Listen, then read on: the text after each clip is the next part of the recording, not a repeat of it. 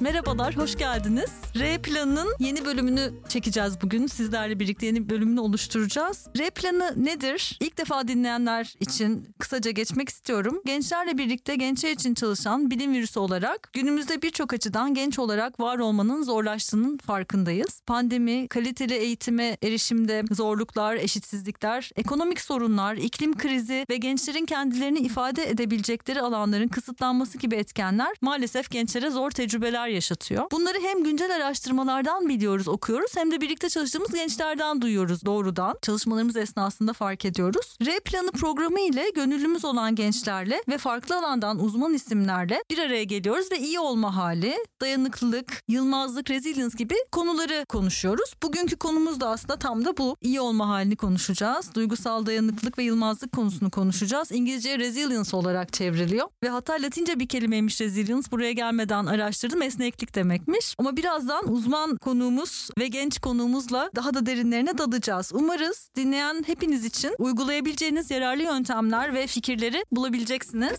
Evet bilim virüsü nedir? Çok kısaca bilim virüsünü de anlatmak istiyorum. Bilim virüsü çocuklara ve gençlere bilimsel düşünceyi, düşünce alışkanlığını, bilimsel düşünce alışkanlığını ve yeni nesil yetkinlikleri kazandıran bir öğrenme platformu. Bilimsel düşünce ve öğrenmeyi sosyal değişim odağında ele alıyor ve birlikte daha yaşanabilir bir dünya yaratmak için çocuklarla ve gençlerle ve alandan uzman kişilerle çok güzel işler yapıyor. Ben kimim? Ben de bilim virüsünün davetlisi olarak buradayım. Bu R planındaki ilk moderasyonum. Ceyda Özdemir Ertan. 20 senelik bir iş tecrübem var. 10 senesi özel sektör. Son 10 senesi sivil alan, eğitim alanı. 25 yaşlarımda kendimi istemediğim 25'in sonlarına doğru aslında 30'lara doğru kendimi istemediğim bir kariyer içerisinde sıkışmış hissedip kariyer değiştiren ve sosyal fayda tarafına odaklanan bir insanım. Şu an çalışmalarım kolaylaştırıcılık, eğitmenlik ve koçluk. Gençlik alanında da çalışıyorum. E, sivil toplum kuruluşlarıyla çalışıyorum. Özel sektörle de çalışmalar yapıyorum. Ve temelinde de farkındalık, kapsayıcılık, katılım ve sosyal etki yer alıyor bütün çalışmalarımda. Ve her bireyin otantik varoluşunu, otantik potansiyelini bulabilmesi aslında temel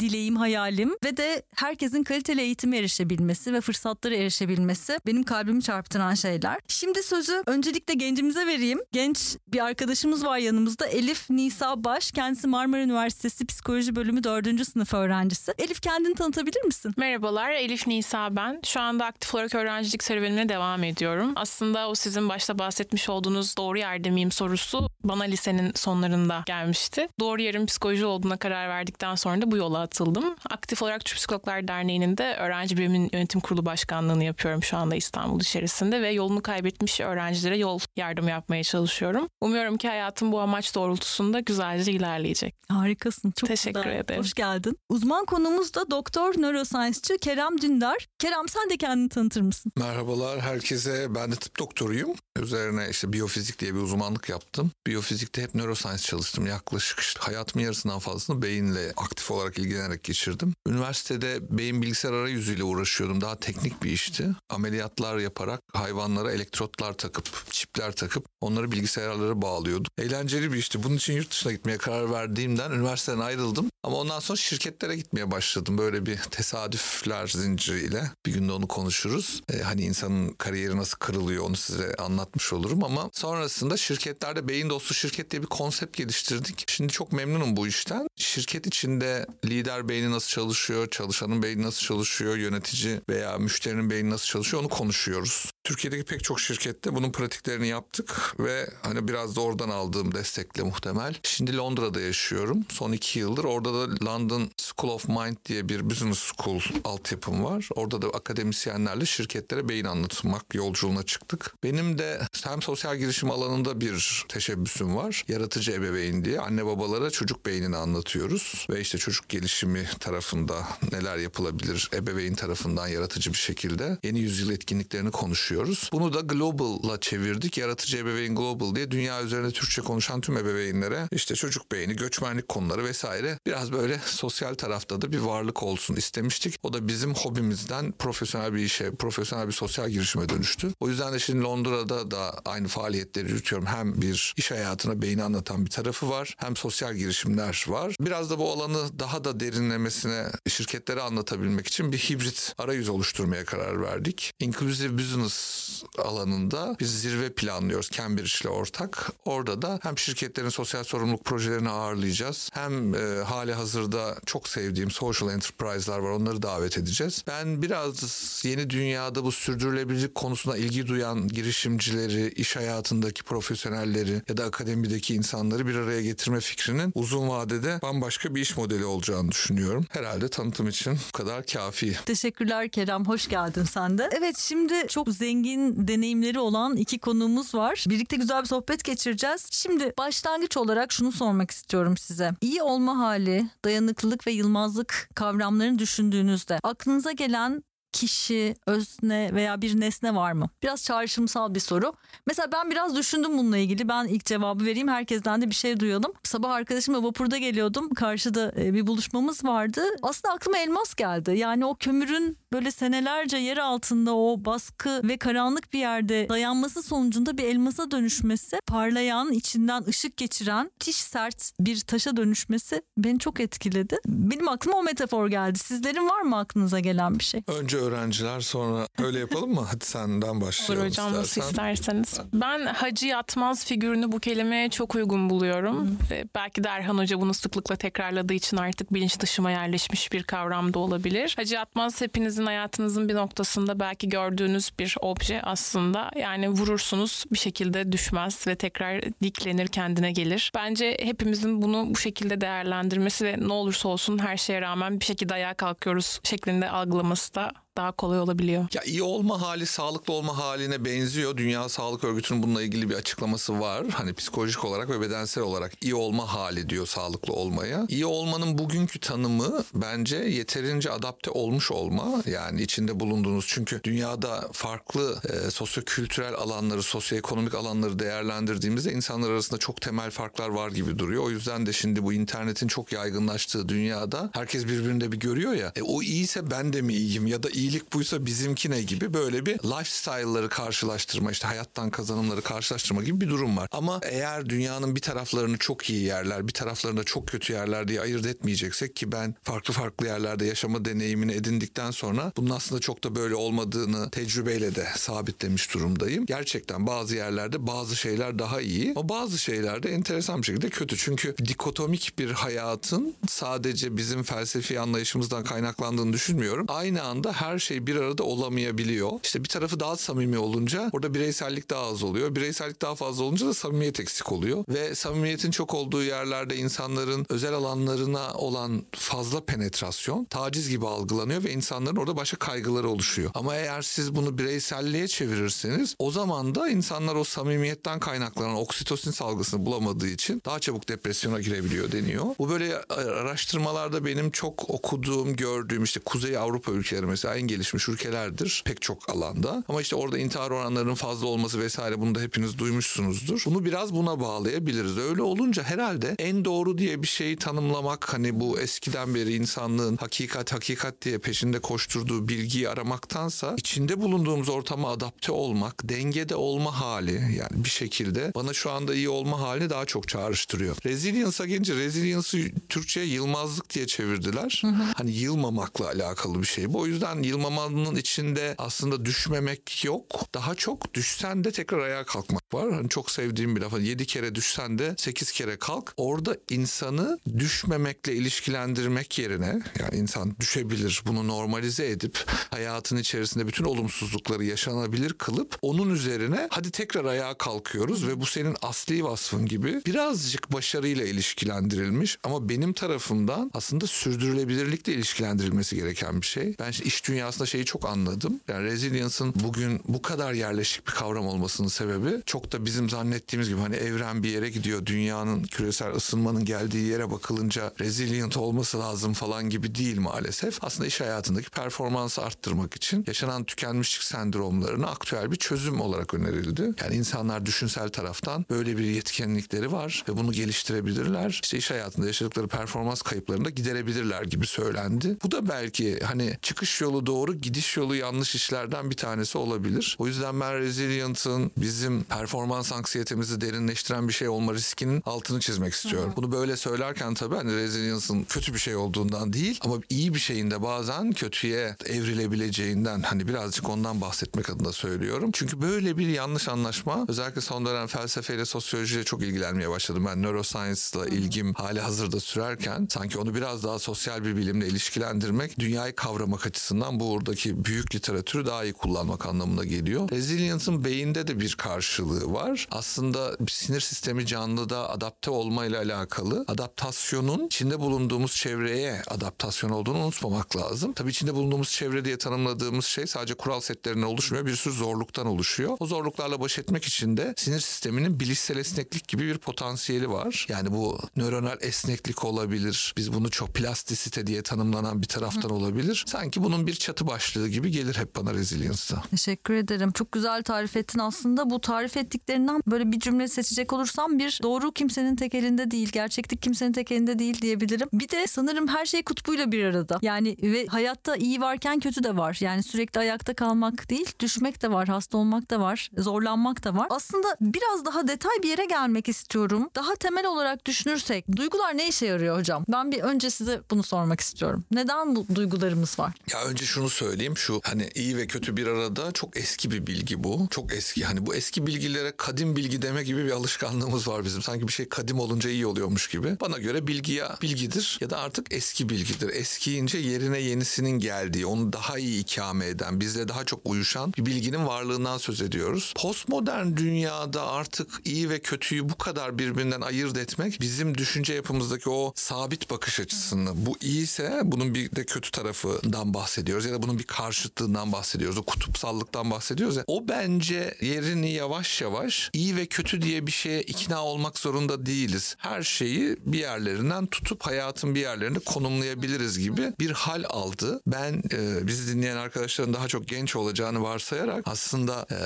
belli bir yaşın diyelim hani 40 yaşı mesela burada çizebiliriz. 40 yaş çünkü erkekte de artık frontal lobun çok olgunlaştığı bir yaş. 40 yaşın altındaki bütün arkadaşlara, dinleyen bütün arkadaşlara bu konudaki sabitlerinin, sabitlenmiş fikirlerinin, ön kabullerinin dışında düşünme alışkanlığı tavsiye ediyorum. Çünkü aslında bakarsanız bugüne kadar yapamadıklarımız düşünmediğimiz için, çalışmadığımız için, bilmediğimiz için değil. Bu düşünce tarzıyla ancak bunu hakkından böyle gelebildiğimiz için. O yüzden ben yeni dünyanın biraz daha yeni düşünce tarzlarına ihtiyacı olduğunu düşünüyorum sıkışmamak iyi kötü etiketlerin ve indirgememek yani İndir- biraz hani biz hemen yani sen de haklı olarak moderasyon yapıp bir şey toplamak istiyorsun ama biraz bugünü şey yapabiliriz. Resilient olacak ya bunlar. Daha gevşek bırakabiliriz. Gevşek gevşek. Biraz düşünsünler üzerlerine. Peki bu ne demek? Peki bunun anlamı ne? Peki bana bunu 7 maddede say gibi bir söylemin insanlığa çok faydası olmadı. Ben kişisel gelişim kitapları adı altında başarmak, zengin olmak, ünlü olmak, mutlu olmak, popüler olmak, sağlıklı olmak bununla ilgili sayısız içeriğin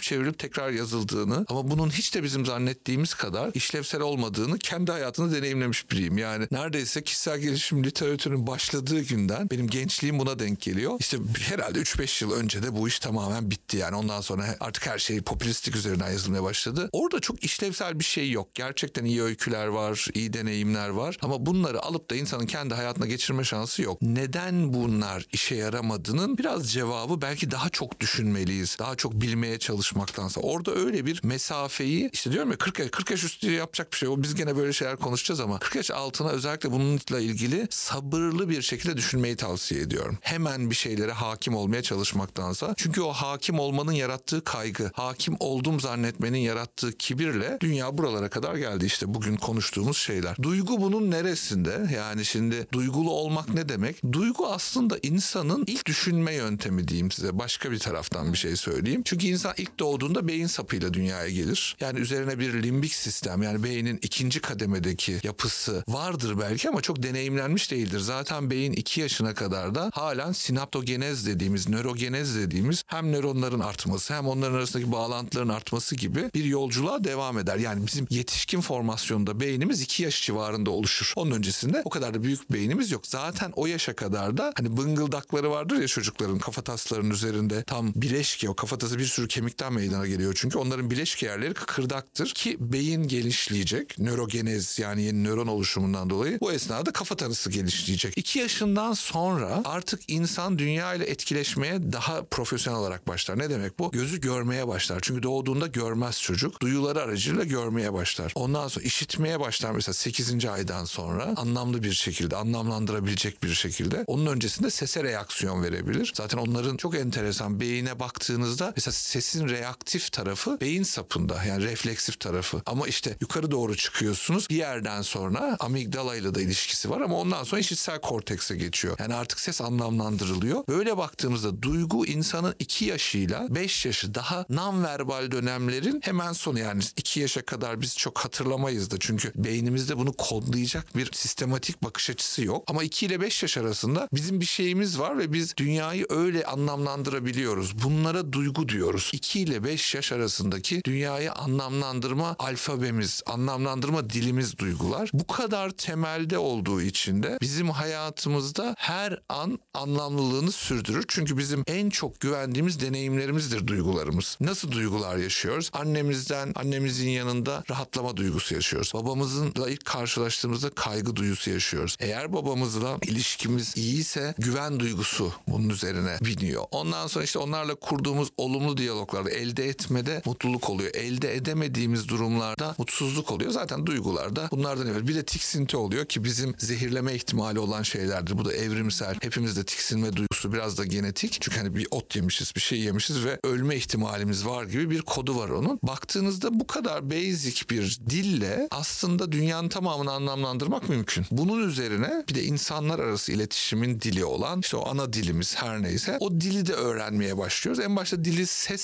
seviyesinde öğrendiğimiz için o bölge hala çok duygusal. Sonra anlamlandırmaya başlıyoruz. Bence insanın dil anlamı kazandığında duygu anlamı yitmeye başlıyor. Yani dilimiz duygumuzu örten bir şey. Zihinsel bir taraf. Belki yani zihin evet duygu ve zihin diye ayırırsanız zihni duygudan arındırabiliyorsanız böyle de söylemek mümkün. Sonrasındaki bir sonraki adımda benim artık konuşabildiklerim var bir de hissedebildiklerim var gibi maalesef iki ayrı yol ortaya çıkıyor. Ve bu ergenlik çağında yeniden düşüncelerimizin manalı bir şekilde oluşmasıyla birleştirilmeye çalışıyor. İşte aşklar vesaire ve aşkı anlamlı kılmaya çalışmalar ve hayatın içerisinde biz bu çelişkiyi sürekli yaşıyoruz. Maalesef bugüne kadar insanoğlu bu konuyu yönetememiş. Bunun bir biyolojik gerekçesi var. Bir de tabii sosyal gerekçesi var. Biyolojik olarak bizler duygulanımını terk edip de artık akıllı başlı canlılar olma yolculuğuna geçemiyoruz. Çünkü aklımızın merkezi olarak korteksi tanımlarsak, duygularımızın merkezi olarak da limbik sistemi tanımlarsak, duygular çok hızlı reaksiyon veren şeyler. O yüzden biz hala karnımızı ağrıtan bir şey oldu mu böyle içten içe öyle söyleyelim hani pek çoğumuzun tanımına uygun. Aklımız ne derse desin orada seçim yapmakta zorlanıyoruz ya. O alttan konuşuyor gibi düşünün aslında. Alttan bir şekilde konuşuyor. Bu konuşmayı biz anlıyoruz ama o yaygın, örgün bir dil olmadığı için hepimizin karşılıklı üzerine uzlaştığı bir dil olmadığı için bazen ifade edemesek de hani canımızı sıkan ya da bizi sınırsız mutlu eden şeyler oluyor. Bunu hayatı kavrama için kullanmaya alışkın insan tabii ki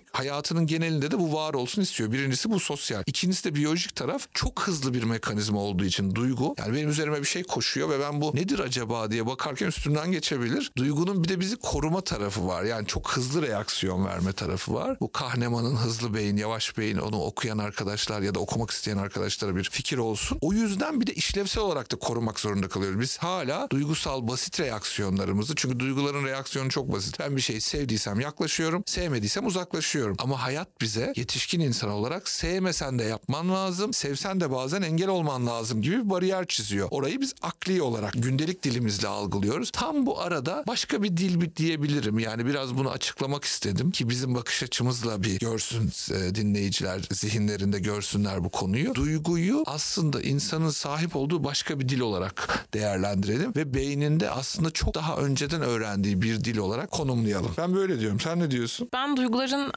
anlamlandırmaktan öte yani bunu da tabii ki yapıyoruz ama anlam katmak olduğunu da düşünüyorum. Bir şeyin içerisinden duyguları çıkardığınız zaman köşeleri ve uçları olan temel bir şeye dönüşmeye başlıyor. Özellikle şu anda sanat camiasının geçmişten günümüze getirmiş olduğu birikimde de işin duygusal tarafını birazcık daha görüyoruz. Duygulardan korkmamak, duygulardan kaçmamak ve olabildiğince duygularımızı mantığımızla denk bir statüde tutarak, dengeleyerek bence karar vermek ve yaşamak lazım. Teşekkürler. Bu şimdi tam şey oldu. Psikolojik bakış açısı oldu.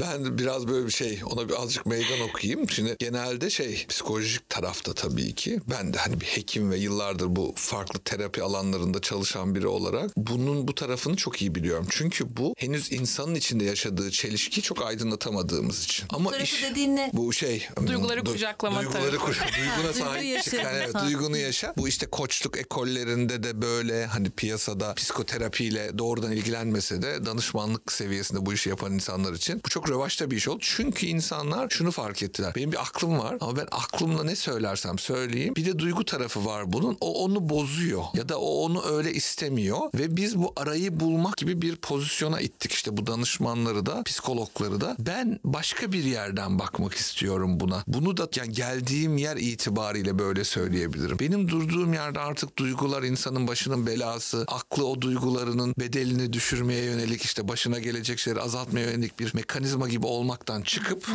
değil mi? Acaba biz gerçekten aklımızla davranabilip aklımızla yaşayabilir miyiz? Çünkü duygunun bozucu etkisi bugün dünyada şu an yaşadığımız bütün krizler işte küresel krizde buna dahil aslında akli problemler değil. Çünkü aklı başında her insana sorduğunuzda küresel ısınmanın önünde durmak istiyor. Kalkınmada öncelikli maddelere ağırlık vermek istiyor. Kaynaklar buraya ayrılsın istiyor. Ama aynı zamanda aynı dünyada lüks tüketim artıyor. Hala bir sürü insan aç. Şu an dünyada açlıktan ölen sayısı tokluktan ölen sayısının altına ilk defa düştü. Ama bir milyar insan aç. Yani öyle düşünün. O yüzden biz dünyanın genelinde aklı ne kadar övsek de duygulara da sahip çıkın desek de bence bu kaosun içerisinden çıkılacak yeni bakış açılarına tekrar ihtiyaç var. O yüzden ben buradan genç arkadaşları hani bu klasik akımların içerisinde tabii onları bilmek lazım. Yani bu klasik akımlardan tamamen bağımsız belki düşünülemeyebilir. O yüzden hani buradaki çok eğitimli arkadaşımızın da yaptığı şey çok doğru. Ama bir sonrasında düşünmek, tekrar tekrar düşünmek, o faaliyetin bunu çözeceğine inanmak lazım. Onu da hatırlatalım. Yani Böyle çok düşünmeye alıyorsun. Evet evet çok duygusal kalmayalım istedim. Romantik olmasın diye. Evet peki aslında duygular hani iyi duygular kötü duygular diye ayırmışız işte negatif duygular pozitif duygular diye ama bence böyle bir ayrım da olmamalı. Yani hepsi sonuçta bu bedende bir şey işaret eden bir ihtiyacımıza işaret eden e, sinyaller diye düşünüyorum. Benim bakış açım da böyle ama kesinlikle tabii ki o duygu ve zihin dengesini kurmak çok mühim. Denge hali çok mühim. Peki mutluluk ve iyi olma halini nasıl tanımlarsınız? Nasıl tanımlarsınız okulda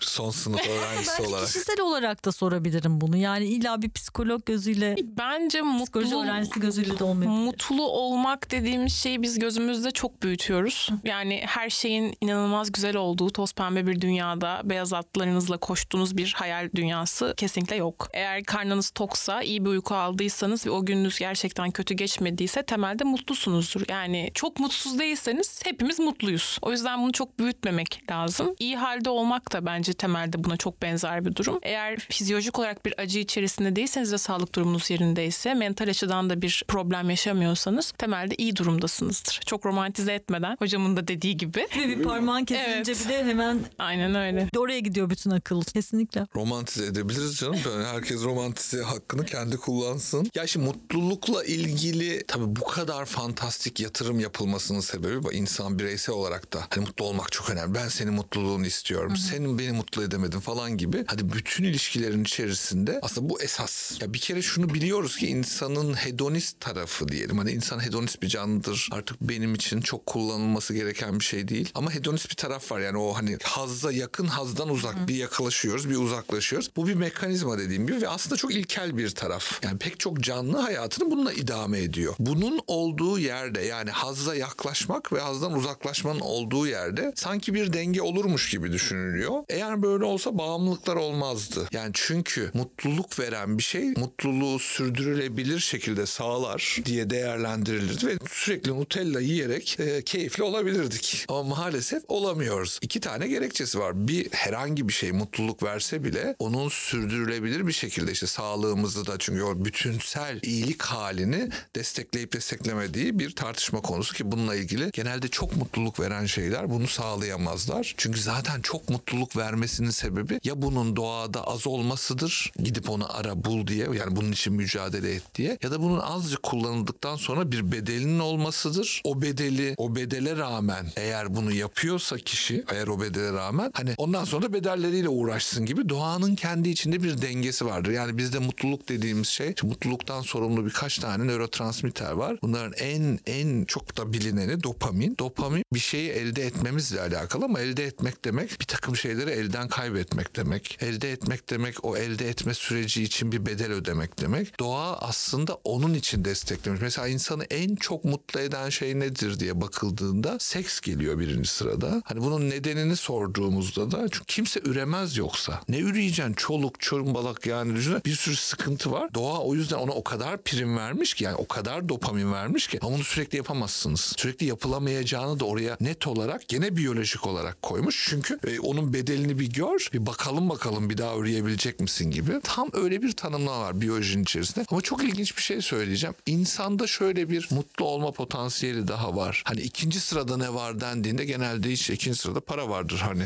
Üçüncü sırada alkol ve kötü bütün alışkanlık. Öyle olmuyor. İnsanda ikinci sırada karşılıksız bir şey yapma var. Yani biyolojinin bir yerlerinde beyin tamam sen genetik materyalini aktar ve üre hani soyun devam etsin genetik madde aktarılsın demiş ama bir yerde demiş ki senin hayatta kalman için işbirliğine ihtiyacın var. Birilerine koşullu değil. Çünkü koşul olduğunda koşulların sağlanmadığı olsam da ilişki kopar. Koşulsuz bir şekilde karşılıksız alışverişte bulunabilmem var. Bu hem çocuk bakmayla ilgili, bakımla ilgili yani insanlığın devamıyla ilgili bir yeri anlamlı şekilde kodluyor bence. Bir de bizim sosyalleşmekten istifade ettiğimizi gösteriyor. Çünkü doğadaki en güçlü canlı insan değil. Bugün doğada dominant tür olmasına rağmen aslında bu dominasyonunu yapabildiği işbirliğine borçlu. Bunun da tabii ki hani o sosyal taraftaki etkisi gene mutluluğu tetiklemiş. O yüzden ben mutluluğu biraz o taraftan görüyorum. Öte tarafta da bizim mutluluk diye zannettiğimiz her şeyin bir yandan da aslında bugün pazarlama dünyasının bizim için yazdığı senaryolar olduğunu da unutmamak lazım. Bugün mutluluk işine kimler bakar dendiğinde mutluluk işine sana bir şey satmak isteyen bakar. Yani bu biyolojinin ötesinde eğer birileri senin mutlu olman için uğraşıyorsa farkında olmadan sen de onları mutlu edeceğin içindir. Bir tarafı da pazarlama. Harika. Bugünün konusu olmasa da altını çizelim Çok güzel. gençler aklında tutsun. Çok teşekkürler. Süremizin yavaş yavaş sonuna geliyoruz. Yani son 10 dakika gibi düşünebilirsiniz. Elif bir sana sormak istiyorum aslında Elif Nisa. Diğer bilim virüsü gönüllüsü gençlerle sanırım iletişime geçtin ve onlardan da bir soru aldın. Kerem'e sormak üzere. O soruyu sormak ister misin? Hocam şu an genel algıda şöyle bir durum var. İşte biz sizin yaşınızdayken nelerle nelerle uğraştık da bu kadar depresyona girmiyorduk. Hiçbir problemimiz yok. Yeni nesil neden bu kadar dayanıksız? Sizce gerçekten yeni nesil dayanıksız mı yoksa yetişkinler o günlerini unuttukları için bizi daha kolay mı yargılıyorlar? Evet yani bence güzel soru bravo ama bu hep sorulan bir soru. Yani ben artık eski neslin bu kibrinden zaten hani ben de yavaş yavaş eski nesle kaydığım için kendim de buna dahil edeyim. Eski neslin kibrinden bıktık da yeni neslin yaratıcı olamayışı da ayrı bir problem. Yani nasıl eski nesil eski laflarla gençleri oyalamaya çalışıyor. Gençler de maalesef hala eski sorularla hakkını aramaya çalışıyor. Belki burada bir eksiklik olabilir. Hani konuşmamızın genelinde sıradan bir içerik sunmayacağız. İşte bu Z kuşağı ne olacak demeyeceğim. Onu çok güzel anlatan abileriniz, ablalarınız var. Evrim ablanızı okuyabilirsiniz mesela Evrim Kur'an'ı. Onu söylemeyeceğim. Ama şunu söylemek lazım. Dünyada bir değişim ihtiyacı varsa eğer bu eski dönemin çalışkanlık algısıyla olmayabilir. O yüzden de bizim bugün acaba daha kırılgan olmamız, acaba ya kardeşim biz bu kadar çalışkan olmak zorunda mıyız diye sormak belki de bunlar bambaşka bir alan açacak bize. Çünkü dünyada mesela dört gün çalışılma konuşuluyor. Ben size bir şey söyleyeyim mi? 40 yaşından büyüklere bu dünya 400 yıl bırakılsaydı o kafayla bunlar hayatta dört gün çalışıp da dünyanın dönebileceğini hayal bile edemezlerdi. Ama bu tamam her problem çözüldü demek değil. Ben şimdi mesela çok parlak gençler görüyorum. Küresel ısınmayla, iklim sorunlarıyla ilgili mücadele edenler ve çok takdir ediyorum ve çok takip ediyorum. Benim de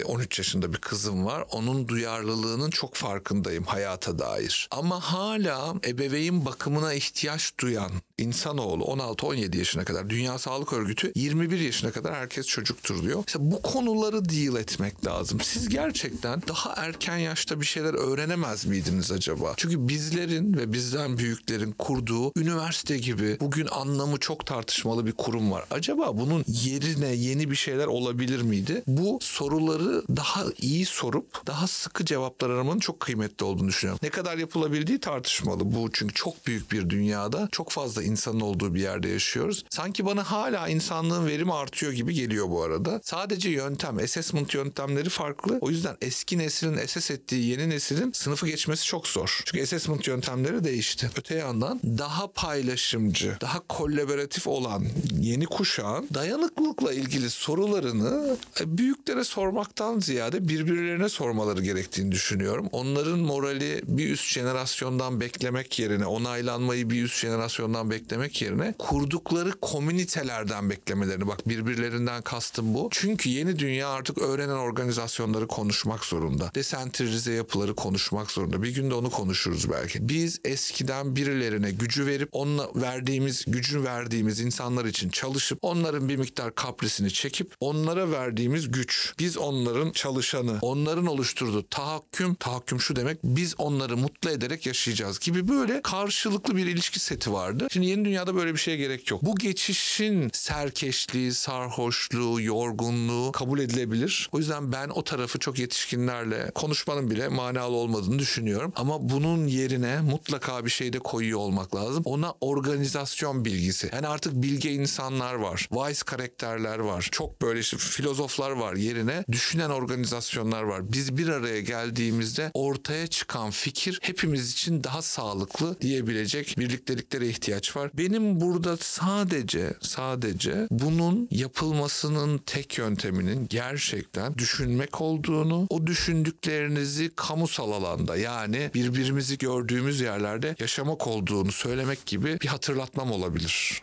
bu soruya karşılık. Teşekkürler. Kapanışa geçiyoruz yavaş yavaş. Şimdi burada biraz daha kişisel bir şey sormak istiyorum. İyi olmak için ne yapıyorsun Kerem? Sen kendini iyi hissetmediğinde iyi olmak için ne yapıyorsun? Valla ben iyi olmayla ilgili çok zor bir yöntem seçtim. Çok böyle meraklı bir kişiliğim vardı. Çocukluktan beri böyleyim. O yüzden de iyi olmak için merakımı doyurmak gibi bir halim vardı. Ve o merakını doyurma fikri tabii sizin kariyeriniz, yolculuğunuz ileri gittikçe bu bazen bedeli ağırlaşan ya da işte yapılabilirlikleri zorlaşan bir hal alıyor açık söylemek gerekirse. Ama ben hala iyi olmak için merak edip o meraklarımın üzerinde keyif çatmayı seviyorum. Benim en eğlendiğim alan o. Tabii bu süreçte rutin yaptığım şeyler de oluyor açık söylemek gerekirse. İyi olmak için kendimi sürekli sorgulamaktan bu çok eski bir bilgi çünkü kendini bil kendini sorgula. Sürekli kendimi sorgulamaktansa kendimi kabul etmeyi, eksik olan yerlerimi sürekli tamamlamaya çalışmaktansa onlarla barışık bir halde yaşamayı da çok kıymetli buluyorum. Buna yeni dünyada kırılganlık deniyor. Hani bu kırılganlık da çok kıymetli. Biz bunu çok geç öğrendim ben. Hani kırılganlığımı paylaşabileceğimi, bunun aslında çok önemli bir güç olduğunu çok geç öğrendim. Ee, şimdi onun da keyfini sürüyorum. Yani ben o keşifle alakalı hem dışa doğru keşif hem içe doğru keşif. Bu arada saplantılı bilgilerden arındıkça da çünkü saplantılı bilgiler insanın hayata başlaması için lazım. Hayata tutunması için lazım. Yani şöyle diyemezsiniz. Lan bu anne benim için en doğru annemi falan böyle başlayamazsınız konuya. Bir şekilde o anneyle idare etmeniz lazım. Ama hayatınızın sonuna kadar benim annem dünyanın en iyi insanı diye de düşünemezsiniz. Bu mami issue'su olan bir insan olduğum için değil. Hepimizin annesi dünyanın en iyi insanı olamaz. Hepimiz buna inanarak benim annem daha iyi, senin annen daha iyi diye kavga ederek bu hayatı geçiremeyiz. Bu da biraz erişkinlik yolculuğu. O yüzden saplantılı düşüncelerden arındım. Ayrımcılıkla ilgili arındım, arınabildiğim ölçekte arındım diyelim ona tabii. Arınma yolculuğunda çok mutlu oluyorum. Saplantılı ayrımcı düşüncelerden arınabildiğim tarafta çok keyif alıyorum. Bir de deneyimin hani gelişmek gelişmemek, geride kalmak ileri gitmek gibi bu dikotomik taraftan çıkıp deneyimin kendinden sonuçları ne olursa olsun keyif almayı öğrendiğimde de bence hayatımda yeni bir kapı aralandı. Valla bunları öğrenmek çok zaman aldı. Şu anda bunları deneyimlemekle ilgili bir zaman harcama sürecindeyim. Bu da benim asıl keyfim. Çok teşekkür harika. Elif Nisan sen? Ben genelde bedenimi ve zihnimi stabil konuma getirdikten sonra iyi olabilecek insanlarla beraber iyi olmayı tercih ediyorum. Ben de tek düştüysem çift kalkarım ilkesi var. Yani genelde düşen insanlarla beraber beraber kalkmayı tercih ediyorum ki bir değer yaratılabilsin ortada. Eğer zihnen ve bedenen sağlıklı olduğumu hissettiğim noktaya getirebildiysem etrafımda insan aramaya ve enerjimi başka şeylere kanalize etmeye çalışıyorum. Bu bana iyi geliyor. iyileştirmek iyi geliyor. Yani bir bitki olabilir, bir canlı olabilir, bir insan olabilir. Dokunarak, konuşarak, üreterek iyileşmeye çalışıyorum. Bence bu daha sürdürülebilir bir kapı. Çünkü daima yalnızca kendinize odaklı bir hayat yaşadığınızda işler biraz sürmenaja dönebiliyor. Ama birini iyi ettiğiniz zaman o kişi de sizin zor gününüzde yanınızda olduğu için daha sürdürülebilir bir yaklaşım oluşturabiliyorsunuz. Teşekkürler. Zaten Kerem Hoca dedi ya en mutluluk veren şey karşılıksız bir şey yapmak, işbirliği veya koşulsuz bir şeyler vermek. Kesinlikle ben ne yapıyorum? Ben de aslında öğrenme yolculuğuma devam ediyorum. Hayat boyu bir öğrenciyim ve bitmeyecek o. De doğada olmak bana çok iyi geliyor.